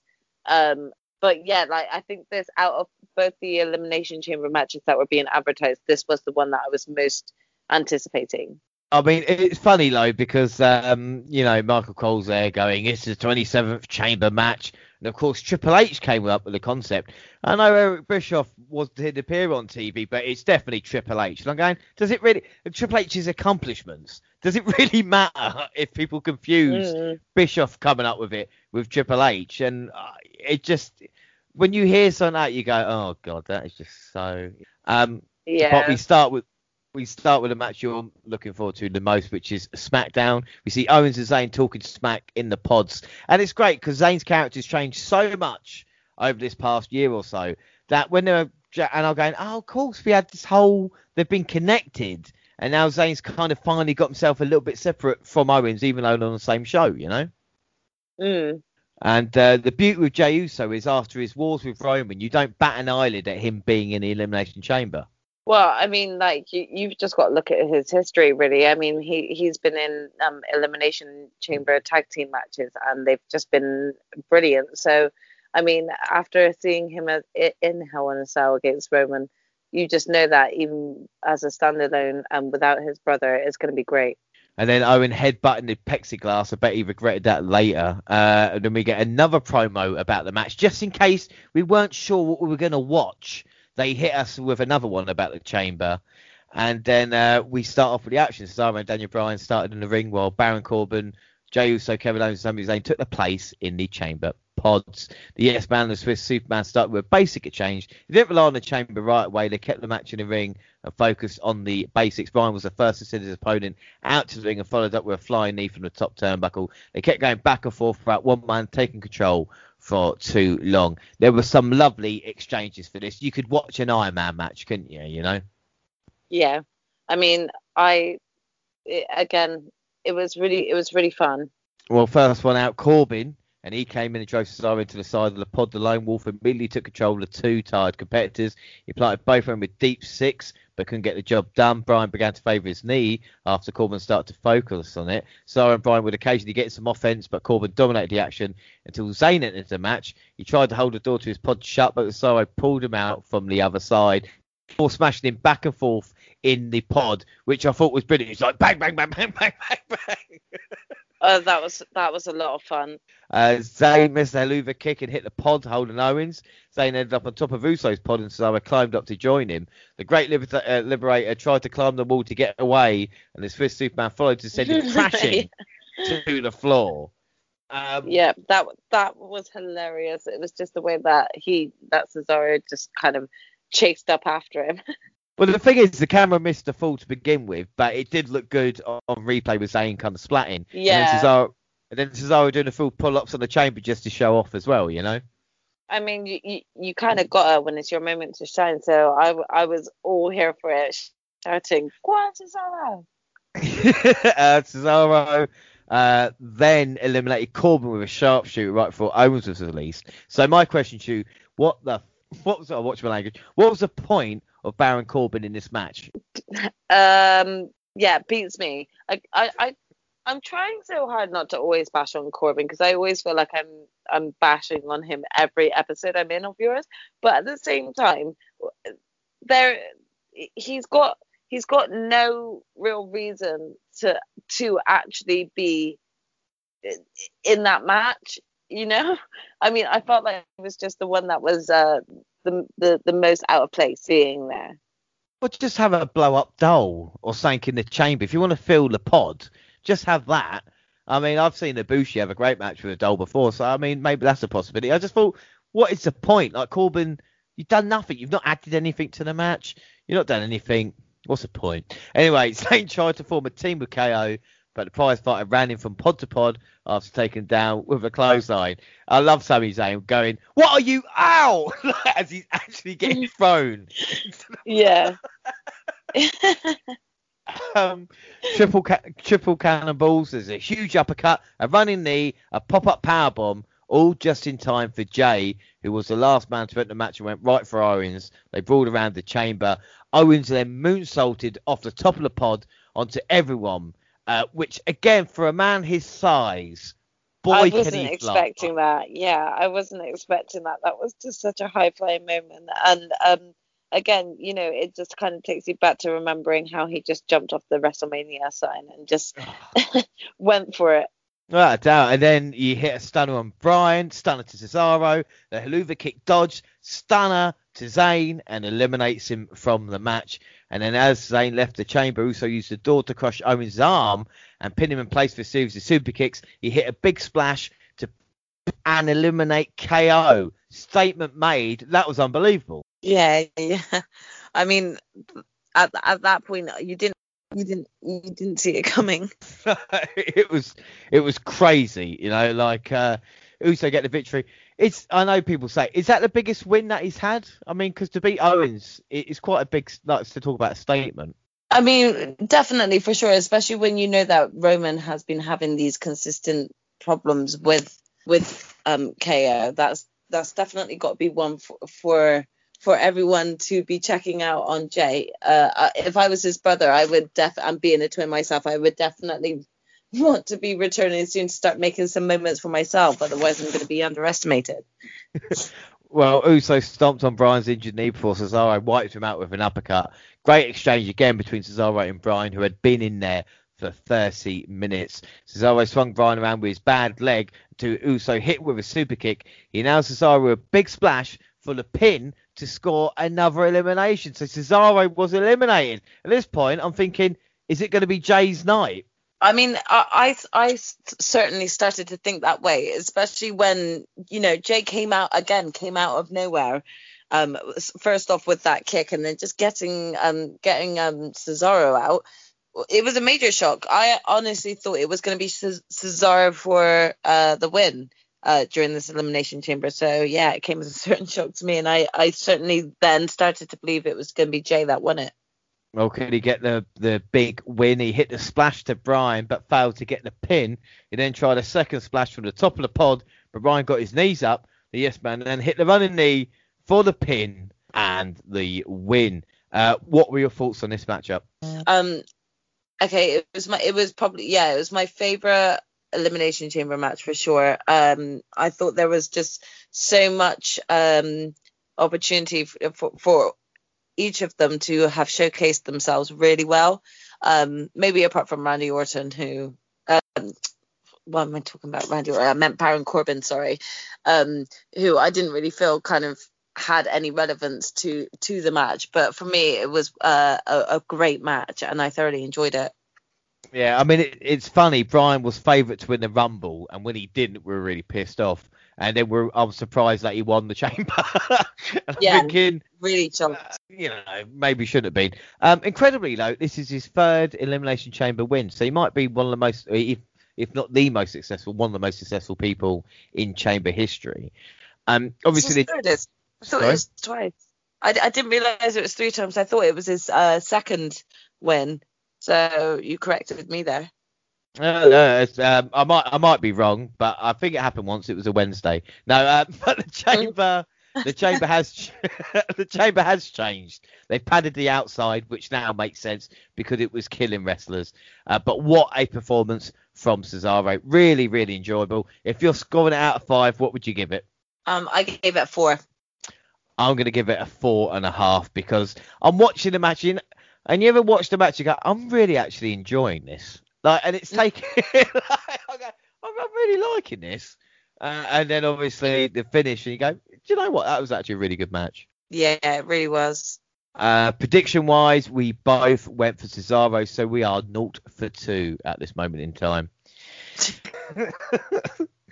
Poll wise, uh, Cesaro got 54%. The winner, Daniel Bryan, got 29%. And then Bryan faces Reigns, and Roman Reigns' music hit as soon as the chamber was lifted off the ring. Bryan looked worn out, but when the Universal Champion rushed at him to hit a spear, he took him down into the yes lock. And at one point, I did think, oh, is he going to get the job done? but Roman Reigns managing to break the grip, and maybe if Bryan hadn't have wrestled for 35 minutes, he wouldn't have been able to and get out of it. Hitting Bryan with a powerbomb before applying a guillotine choke. The ref called for the bell with his opponent unable to respond. Um, what were your thoughts on this? See, I was really disappointed with this because I presumed that this match had come first so that the winner would be able to relax and have a bit of a break before facing Roman. So I was really disappointed and I felt as a fan cheated because, you know, as we said before, this was like a WrestleMania type worthy match, uh, Daniel Bryan and Roman Reigns. And I'm certainly not um, complaining at the fact that Daniel Bryan won the Elimination Chamber, but to have had such a um, as lesser impact with the outcome um, towards it. it. It's really disappointing because, as you said, like you know, for a split second you, you thought there that you might be able to counter it, um, but then it's over in a matter of minutes, and I, I felt I felt like we were regard regarding like sort of the match status of the pay per view event and how we weren't able to get you know our our Raw Women's Champion even in a match, let alone having our SmackDown's Women Women's Champion um defending her title. Uh, you know, we were then also cheated out of a, a really what could have been such a decent match, such a great match. But the thing is, is that if you shoot for, t- I mean, don't get me wrong, I, I love the two and a half hour runtime on the Elimination Chamber, but if you need a match filled, and it would make sense for Reigns to come out and then Pearce to say, "Oh no, you're not going to take advantage of him right now. Wait until the end of the show, and then you'll have your chance. You know, so give Bryan another hour or yeah. so to recover and make it a little yeah. bit more competitive. Um, yeah. But it did it did feel a little bit different. But again, what was the point? Bryan Lowe did not quit passing out, not tapping out, or getting pinned. Um, yeah. I mean, I, was quite happy with, with, the outcome of that. You know, it kind of protects him, but again, at the same time, it's just something that could have been um, easily like just a great match in itself if they'd have just allowed, as you said, like maybe Adam to come out and say, no, you're not taking advantage like this. Yeah, I'm going to give it a three out of five. Uh, even though it wasn't a proper match, it was, I was going to say, basically standard. Yeah, I mean, uh, in terms of the match itself, I was extremely disappointed, so I'm giving it a 2.5. Um, and then prediction wise, both went Reigns, so we got our first point of the night. We are one out of three. Get in there. Yay. We're meant to be competing against each other as opposed to against the show, but at the moment, I'll take it. And yep. And then no poll that WNR have ever released has had 100%, but Roman Reigns had 100% of the vote. It's kind of oh, no surprise. That makes sense. That makes, yeah. Uh, yeah, that makes a lot of sense.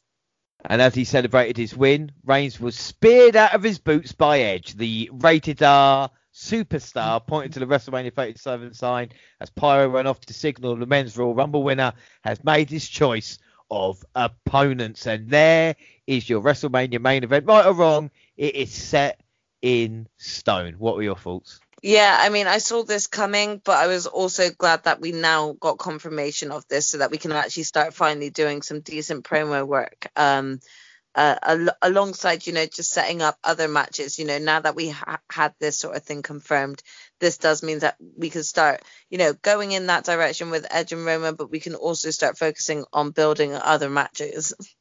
Yeah, I think without a doubt. I mean, Edge and Reigns should be good, but they don't need each other. You know, I mean, Edge could have been put against anybody on that roster. Personally, I would have rather seen someone that maybe hadn't reached the top of the mountain yet to make that story a little bit better. But you know, and I tell you what, they were lucky to have the fireworks ready for when he pointed out that sign, wasn't he? You know, like, yeah, I know, I know. It's, it's as if they didn't, you know, they planned it yes. Um, we do get an advert after that, after all the shenanigans of uh, Sasha Banks on the Stone Cold podcast, which actually looks quite good.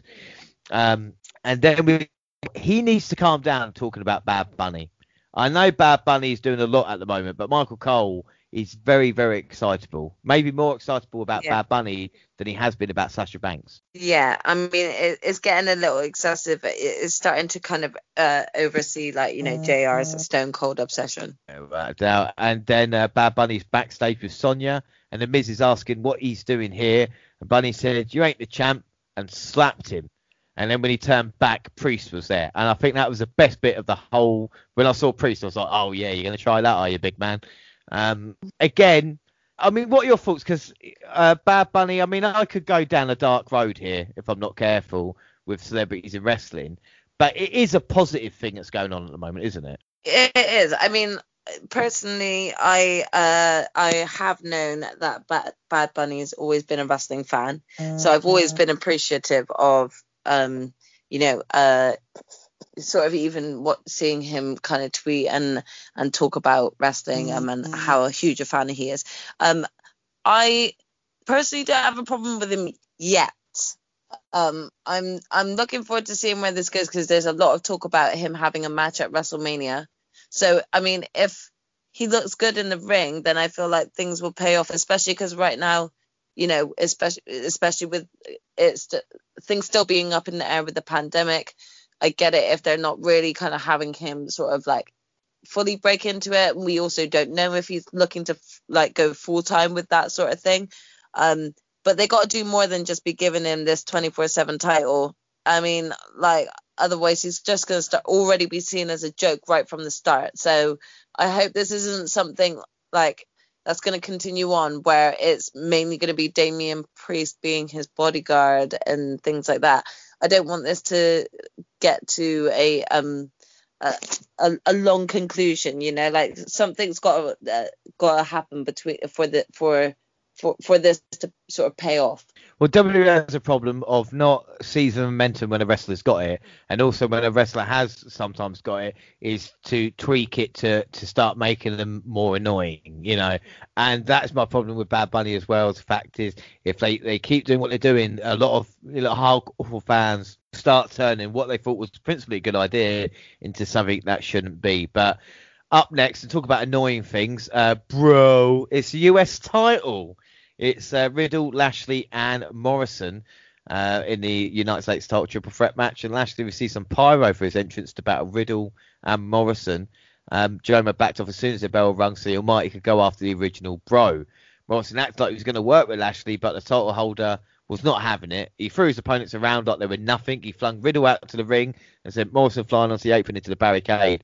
Riddle tried to jump onto Lashley from the steps, but the powerhouse caught him and threw him to the ground. Riddle and Morrison tried to make an alliance, but New Nuts Lashley uh, easily took out both at once. They were able to corner the champ, getting a few shots where he came back and destroyed them. Lashley looked fantastic in this matchup, didn't he? yeah, he really did. He really did. I mean, I don't like Matt Riddle, but to be pick him up and throw him across the ring and stuff was just. Uh, Morrison and Riddle had a nice exchange of strikes and takedowns after they temporarily took Lashley out. Riddle hit the floating bro, I hate saying that, on the Almighty, and Morrison followed up with Starship Pain, but the champion kicked out at two. Morrison's face was like, what the hell is this monster?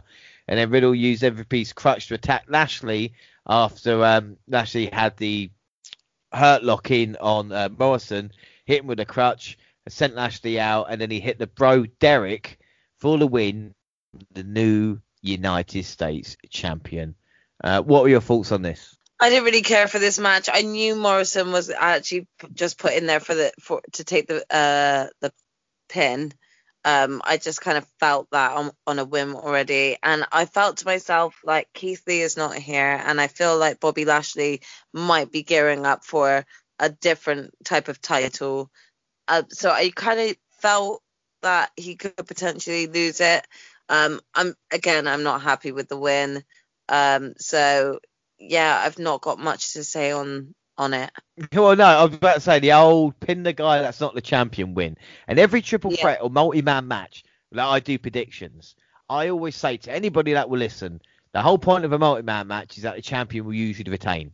And I say usually, and of course Riddle went over in this one. The 175 day reign over, but he looks great, did Lashley, and I can't remember the last time I said this about a US or an Intercontinental title run, is that he's ended stronger than he started. Yeah, for sure, you because know. he just looked like an absolute beast when um when he kind of when John Morrison was pinned. Yeah, I mean, and he's just I, I don't know if he's added more veins or what it is, but like his neck and face now is just kind of I say bulging. I've got to be careful, but you know what I mean. It's just it literally is. Yeah.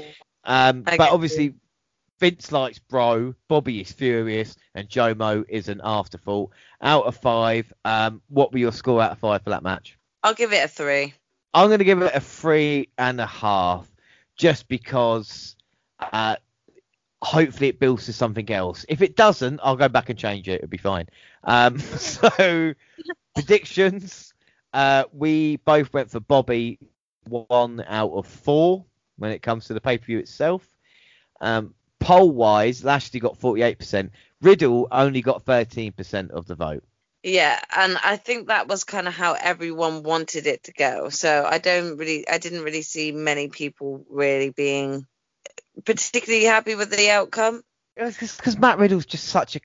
I mean, he's a. I've said this before, and again, I don't want to keep having a go at Matt Riddle, but he's just so unlikable, and just everything he does, and he's a good worker, but even the flip flops and the the the wrestling and barefoot, which I don't know why it bothers me so much, but it's just the whole the the bro, like I just, oh, you know. I think I think that um I think WWE's just run it to the ground. To be honest, they've they've just kind of made an irritation out of it. Just I don't know, but uh, moving on, something that won't annoy me as much: the women's tag team title match. Oh fucking hell! Uh, so here we go. We've got Reginald interrupted an interview with Sasha Banks and Bianca Belair to say he was putting a bottle of champagne on ice to celebrate their eventual victory. The Women's Royal Rumble winner said they might also need it to celebrate her making a decision about who she will challenge at WrestleMania. Oh, could it be Asuka? I mean, wouldn't this be a fucking brilliant place to maybe put Asuka and say, you know, oh, I'll watch the matchup because yes, I am Raw Women's Champion and I can scout you for Mania? Exactly. But no, no, we're asking too much there. Back to it. Belair and Jax began for their teams and tried to overpower each other. The EST of WWE taunted their opponent before tagging the boss. The chances of a slight miscommunication, but led to Belair using Banks as a weapon to take out Jax, which I didn't actually mind. Baszler and Jax were able to take control um, as the Queen of Space started focusing on her arm to soften her up for the submission. The champions kept the boss isolated for a couple of minutes while keeping themselves fresh with quick tags. Banks got a burst of offense, scored a few near falls. Belair hit a face buster, and Banks followed up with a frog splash for a close two count. EST hit the KOD, but Jax pulled her out of the ring to prevent the pin. And then Reginald came out as the boss locked Jax in the bank statement. He tried to give Banks a bottle to use as a weapon, and the ref saw it. Jax took advantage of the distraction and hit Banks with a finisher for the win to retain tag team titles. What are your thoughts on this? Yeah, see, this is where I was worried the route was going to go. I wasn't too impressed and overly excited at this match in the first place because, I mean, I, I, I'm again, I'm going to just uh, complain and be a stickler, but I, I'm just not one for enjoying the the women's champion on either roster um, kind of being involved with the tag team titles. Like, there's no need for that when we have a plethora of women that we could be using and elevating. So that is not just, you know, two women at a time that we're always elevating. So I wasn't overly excited by this match. Of course, always seeing these four women in the ring, I'd be excited. But seeing Reginald come out, I knew that the only reason why he was coming out was to actually cause a distraction. So it really didn't surprise me that they retained. Why is the main fucking focus for WWE right now is to put men in the women's division. I for for year I mean doing the podcast since you know 2015 with NXT Banks and Bayley. I've been a proponent. I've been you know just try and show people that women's wrestling wasn't what it used to be. That there's, there's fantastic athletes. I've always said the best characters in the women's division. It is stacked. You can just put them on show. You do not need Ric Flair fucking up the entire Raw division. You do Reginald taking the shine from the most talented fucking people on SmackDown, and you don't need it to make the tag team titles look like a joke. Exactly, and and that's kind of how I took this match. It was like even though there there there was some good incentive there by all all women um, again, the the all of the focus was taken away the minute Reginald decided to come out. There was no need for him to be out there yet. He's out there. It it kind of reminds it takes me back to when like you know um when Carmella was actually uh, starting to get big and and you know she made most of her wins because of Ellsworth. It wasn't because of her. It was because of the guy. It's like why are we doing this again? And with Carmella I- yeah. again. I didn't even fucking think of that. They are, aren't they? They're fucking with us again. Can you can you Yeah. stop? like, like, can you please stop? Because all you're doing is pissing us off now. What's that? Or stick Carmella in a tag team. They want with fucking men so much. Like her record. No, you don't understand. I really enjoyed the, the the very thought of um I think it was Naomi and Carmella as the Fabulous Glow when like they, when the tag team division uh, titles were first coming about. They were actually in the Elimination Chamber match, tag team match for that, and I really really thought that those two could be something together. They had like really good chemistry. They worked well together, and they were quite exciting w- watching them come out together. And again, you Carmella's introduced a guy to continuously con- come and fuck shit up for the women. I mean, it is just it is it is dog shit. Like it really, really is. Um, uh, my hope now is that Gonzalez and Kai win the women's tag team titles and keep it on NXT because then you can actually Yeah, build up a shit up division. got- We've got so many women on NXT that would just I, I I'm itching at seeing women's title matches on NXT because of because of the women showcased there. They're sh- showcased so well. There's so many strong women, and they're all in their like right prime time to be able to shine with these belts. Um, and I just think the belts could actually elevate NXT to a, a higher standard.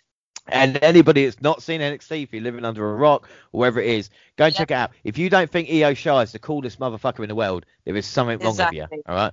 Go, go and check it out every Wednesday. Go and check it out. It's great. Um, this gets a free barely just because of Banks and Belair's involvement, but I really didn't like the match. Yeah, I didn't like it either, so I'm going with three two. Um, well, prediction we both went for the hill, so we got another point, so it's five two overall at the moment. Well, get back I mean, we're, we we both had a clearly had the same ideas in mind. uh, Baszler and Jax got 67% of the. And uh, Ryan Locust of Beers tweeted in, I think it has to be Banks and Belair if they're trying to continue the Belair push. Having Belair or Sasha doesn't seem to make sense right now. Though Shayna does have ability to lose to Lana and then beat anyone the next night. So who knows? That's Is- a very yeah. fair point. That's very true. I mean, we were, we all got to still remember what Shayna was like uh, this time last year at the Chamber. She was a dominant force. I think without a doubt. Uh, and then we find out Fastlane is March 21st. That is the next WWE pay per view. Uh, are you up for Fastlane? Hell yeah. That's gonna be the last pay per view before WrestleMania. I have to get my uh my my two cents in before then. Well, that's Fastlane, but it's not over here tonight because our main event was for the WWE Championship. We see Drew McIntyre, AJ Styles, Sheamus, and Kofi Kingston take their place in the pods. Not before AJ got in Drew's face. Um, Kofi Kingston, I looked behind him. At this point, I thought Ali's going to take him out. Ali's going to take him out and take his spot like he should have done uh, from payback from Kofi Mania uh, a couple of years ago. Well, I mean, I I, I kind of thought that there could be some potential things happening because, as you said about everyone coming out and getting into their pods, we all saw Omos that was out there, and I was really thinking, okay, so we're gonna have Xavier Woods that might be out there, um, causing like some distractions or playing his trumpet. We could then potentially actually have a like you know the the the feud that's going on with Xavier Woods and Retribution and Ali and connecting it with Kofi, that all come in. So it I I was thinking that this was going to go off the rails. Um, as to much my my dismay, this did not happen. So I was a little bit gutted. No, I think. Um, well, yeah, this, this is a problem. And then we get Jeff and Randy Orton starting. I mean, if we want any two to start, I mean, this is definitely that, isn't it? Um, but the Celtic Warrior had already earned, like I said, the right to um, be the final entrant. Drew nutted the plexiglass, not as hard as Owens did earlier. And uh, one thing I did like when Orton was making his way, and Kofi's going, "Damn, your quads." You got really good quads, haven't you? And I was just I laughing. I loved it. It was great. it's just again the new day are just so like I mean from their debut to what they are now it's just it, they they're like a wave of of goodwill but it's just you know it's like why do you like these guys oh it's just the stuff they do is entertaining plus they're great in ring you know Yeah. Like- Yeah, that is the most simplest way to put it, but it's so true. yeah Uh, simple, but AJ looked relaxed as well. Uh, Orton hit a kick to the gut to take control right out of the gate. He threw Hardy out of the ring and started using the chamber as a weapon immediately. Hardy came back and beat him down with a series of right hands, but one thump to the eye put the Viper back in the driver's seat. McIntyre was the first man released from a pod, and after he took out Orton, he set his sights on Hardy. He drove the charismatic Enigma into the side of Kingston's pod. But to be fair, McIntyre did tell the cameraman to move as well as he threw him in there. He there. did, and he didn't move, and he did then respond back to him. You didn't move. Like, I told you his- to move. Yeah. But I like to think that the cameraman decided to stay and sacrifice his feet for mm. so that Jeff Hardy didn't have as bad a fall. The cameraman's like, I'm going to get the shot. Oh, I'm going to get a bonus. And then he just gets like banged into. um, Yeah. Then we see Vi- Viper and McIntyre fighting as uh, the New Day member, Kofi Kingston, was released from his pod. After a brief fight, Kingston rolled up Orton to eliminate him. Yes! Oh my gosh, I really enjoyed that moment. That was such a feel good moment. I loved it. Uh, Kofi with a, a bit of revenge. We remember 2009 Kofi. All right. Yeah. Um, stupid. No. Uh, Orton hit Kingston and Hardy with RKO's on his way out. AJ Styles had almost rip the back of his pod off so he could enter the match early in an attempt to get some easy eliminations. Again, this was different for Omos. I don't know how impressive it was just taking that sheet of plexiglass out, but I got the idea. Uh, AJ went for the cover and both kicked out. What were your thoughts at this point? Do you think um, uh, were you impressed by the sheer power of Omos? I mean, I've, I've, I'm, I'm not gonna lie. I think my main shock was thinking, wait, is AJ, is AJ turning face right now? Because at first I genuinely thought he was angry at Randy Orton for what he was doing and being a sore loser, and thought he was coming out to challenge him. And as much to my dismay, he proved me wrong and was just trying to be an asshole and get some of them out early. It just really it really tickled me the right way. Like i was so i was laughing so much um and i just thought it was brilliant. And just seeing um adam come out and and shoo Omos off after and tell him he's not allowed to be there and how upset Omos was i i, I was laughing so much It was funny because I was going, oh no, and is like, you get out of here, and AJ's going, Yeah. don't leave, don't like leave. dad's gonna kill me. You know like that sort of like damn dad's gonna see this. He's gonna be mad and like that sort of thing. And i just couldn't help but laugh because i just kept thinking my gosh this sounds like me when i get called off like you know for fighting off the team for fighting back in school or something. And and my dad was uh, at one of my uh, it was i think it was uh rounders team and um this girl uh tried to trip me up as i was running round so I got back up and I was, you know, a bit of an angry child and I punched her. and uh, I got called off the team. I got shouted at and, and told to get off the team and I started walking off the field and I didn't realize that my dad had shown up for my match. Oh. And the disappointment in his face and I'm thinking, damn, I'm in so much trouble when I get home. And that is all I saw when I saw Omos walking off like that. Just takes Hey, me back. I- you if I had a pound for every time I disappointed my parents. Yeah. I mean, you could be here all day. Um, well, we get Viking Styles with a DDT while Hardy and McIntyre battled in the ring. The Scottish Warrior began building momentum as he took out everyone in sight. He was the only man standing when Sheamus entered the match. They had a brief stare down before throwing punches.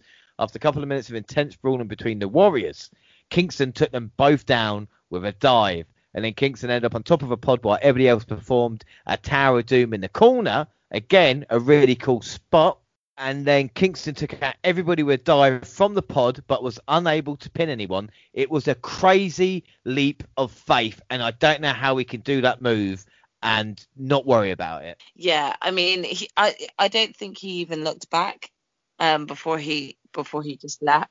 Um and and so yeah, that was terrifying to be honest. I did kind of have one of those sort of exasperated moments, um, but I'm I'm pretty sure he was okay.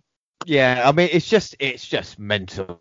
Like, um, unfortunately, leap of faith didn't help. Drilled him with a brogue kick to take him out of the match, and then Hardy climbed to the top of the pod and took out Sheamus and McIntyre with whisper in the wind. Caution to the wind. he now Styles with a swanton before McIntyre hit Claymore to eliminate Hardy from the match. Uh, it was a nice sequence, actually, to be fair. And then we get 450 springboards. They were nice by AJ on Drew. Then we get Sheamus for the 10 beats of the Finn Balor on AJ Styles. Uh, Sheamus hits McIntyre with a brogue kick before he can make the cover. Styles hitting with a phenomenal forearm to get the pin and take the Irishman out. Styles tried to regroup as he waited for McIntyre to get to his feet. He went for another forearm, but jumped right into a Claymore to give the Scot win. The Claymore kick to get the victory looked incredible. Uh, what were your yeah. thoughts on that and the entire match? I felt like it was um, quite an explosive way to end the chamber, and I was quite impressed with that. Um, I, I did see it as a shock, to be honest, uh, seeing um, Drew come out on top because I thought that this might be the way that if he was going to lose it, then he wouldn't. Um, it would be like kind of like you know this way where it's more um, uh, someone else, uh, you know, kind of managed to pin him or get him out, or someone else got the got the luck of him in in this elimination chamber. So, um, shock did come there from from Drew, but at the same time, um, with what was coming up next, again, I I figured that would happen. So I felt I thought someone else might win, um, and then like kind of take the pinfall for for what was coming up. Well, I was surprised the final two weren't Sheamus or Drew, but it was a nice sequence to eliminate Sheamus. It's just a shame they didn't build AJ Styles up as a fucking threat whatsoever. Otherwise, it might have been a little bit thinking a little bit different when it got down to the final two. Yes, agreed. Uh, good, good stuff though. Out of five, I'm a four. Yeah, I mean, I give it a four as well. It was a good chumba matchup. Prediction wise, we both went Drew. So final scores uh, is is three all. I'm going to say that that will save Grace a little bit. Three all is a draw. Uh, we only got half of them right, but hey, WWE always change it. We'll see what happens at Fastlane. Poll wise, McIntyre got 73% of the vote. The nearest was Sheamus on 13%. That's how little confidence they had in anybody else. Um, oh wow! And then as yeah, I know. And then as McIntyre celebrated his victory, Lashley appeared to hit a huge spear. He decimated the champion as he beat him all around the ring. Why, Bobby? He did look unhinged, but why is Bobby Lashley attacking him? Well, the Miz's music then hit, and we've been warning everybody, we've been foreboding this oh. moment the whole. Sh- the Miz's music then hit, and he ran down with a ref to cash in his Money in the Bank briefcase. He spiked the champ with DDT for a two count for planting him with the skull crushing finale for the one, two, three. The A-lister is the new WWE champion. What are your thoughts on this? Yeah, again, I saw this happening. Um, I I was actually shocked that uh, Bobby Lashley uh, had come out first because I thought it was just going to be as simple as Miz coming out and cashing in straight after. Um, but I, that, I should have saw that coming because we did actually have a little bit of foreshadowing with seeing MVP and the Miz talking. So I mean, I should have actually cottoned on to that a little bit sooner. Um, but yeah, I, I, I wonder where where they're gonna go from here. To be honest, I, I don't want to like kind of uh, berate the Miz too much, but at the same time, with with with how much of a, a sort of joke character he's been, I don't know how seriously we're supposed to take him as a as a um as a champion, especially when you know with with what came with Raw. Um, we see Bobby Lashley chasing, and it, it and it, and there's it is evident that Bobby Lashley is clearly after the title. So thought helping Miz out will help him out because I mean why not? It, it would be a, a, less harder match for Bobby Lashley to take the title off of Miz. Am I right? Yeah, you're right. And Lashley did look up at the entranceway after he'd beaten down McIntyre. So, like I said, there's obviously an agreement there. But oh my shit, it's been 10 years and The Miz, he went through the the run when he was on Talking Smack and it, probably the best moment of his, his you know, his, his recent career when he was firing all cylinders, doesn't get the title. And now when he's kind of been this joke character, like you said, for this amount of time, they give him it. Um, he's great on the mic. He's improved as an in-ring performer and so many media duties. But yeah. The Miz is just one of these guys that just gets that reaction, you know? Mm, agreed. Uh, Sheamus versus Drew no longer, maybe. Well, uh, I'm guessing maybe Sheamus versus Drew at Fastlane, and then the winner can face the Lashley Miz Um, we'll Yeah. get on to Raw in a second. Unless, what about Miz versus Bad WWE Championship at main event of WrestleMania? Who? Bad Bunny. Oh, please don't do that. WWE I really- Championship on the line. I I really do. I'm not. I'm not. No. No. I'm kind of presuming that Bobby Lashley's going to take it off him. If not, um, come next week, then it's probably going to be Fastlane. Well, we'll see what happened. He did slap the WWE champion, uh, but this is the thing: the, the the chamber ended, and for the first time in God knows how long, apart from the Rumble, you were asking more questions going out of it as you was going into it. You know, and I think overall you've got Edge making the decision on Roman Reigns. You know, Belair's going to pick Banks. Uh, we talked about Cesaro and Rollins maybe having that, uh, and also the story of, of how Bryan picks himself up, and of course the, with McIntyre and and what's going on with the W Championship. I think, especially that main event, WWE threw the cat amongst the pigeons, and I think it's worked a little bit. Yeah, I agree. Uh, what I'd say is my rating for out of ten, I'm going to give it an eight and three quarters. Yeah, it's obviously not a full card, but I did like the two and a half hour running time. What are you going to give that out of ten? Yeah, I'll probably I'll probably go ahead and give it a seven. Wasn't the greatest of elimination chamber matches for me. I think um, there's been previous pay per views um, that have been better, but I it wasn't totally awful. Uh, MVP, I've got to say Cesaro because he's the one that kind of stole the show in the chamber, and I think overall, would that be fair to say? Yep, I agree. And also, match of the night is a SmackDown Elimination Chamber match. Yes, um, I, I would also agree with that one. All right, so that's basically anything else on the Elimination Chamber. Um, no. Awesome. That's it then. Before we go, our follower of the week is Ryan Locust Beers because of your great comment there as well. And don't forget, across all social media, Twitter at the WNR Podcast. I'm at the WNRJR. Do you want to plug your stuff? Uh, yep, I'm at Jaxie Scarlet. You can find me on Twitter and Instagram.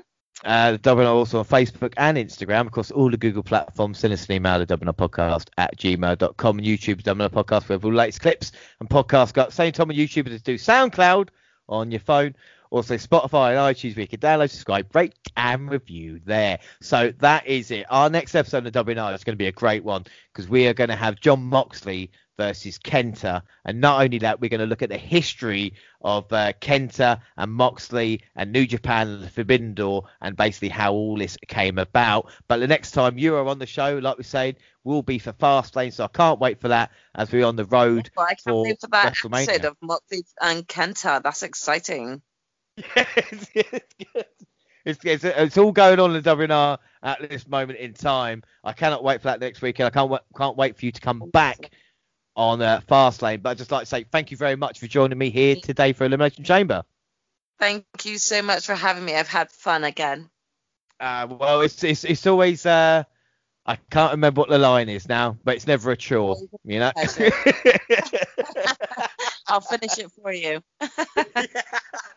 so that is it. Like I said, I've been James Rowlands, and I was joined by the fantastic Jaxie Scarlet. Uh, like I said, thank you very much for joining me. Thank you everybody for listening, uh, and we'll catch you next week. Bye.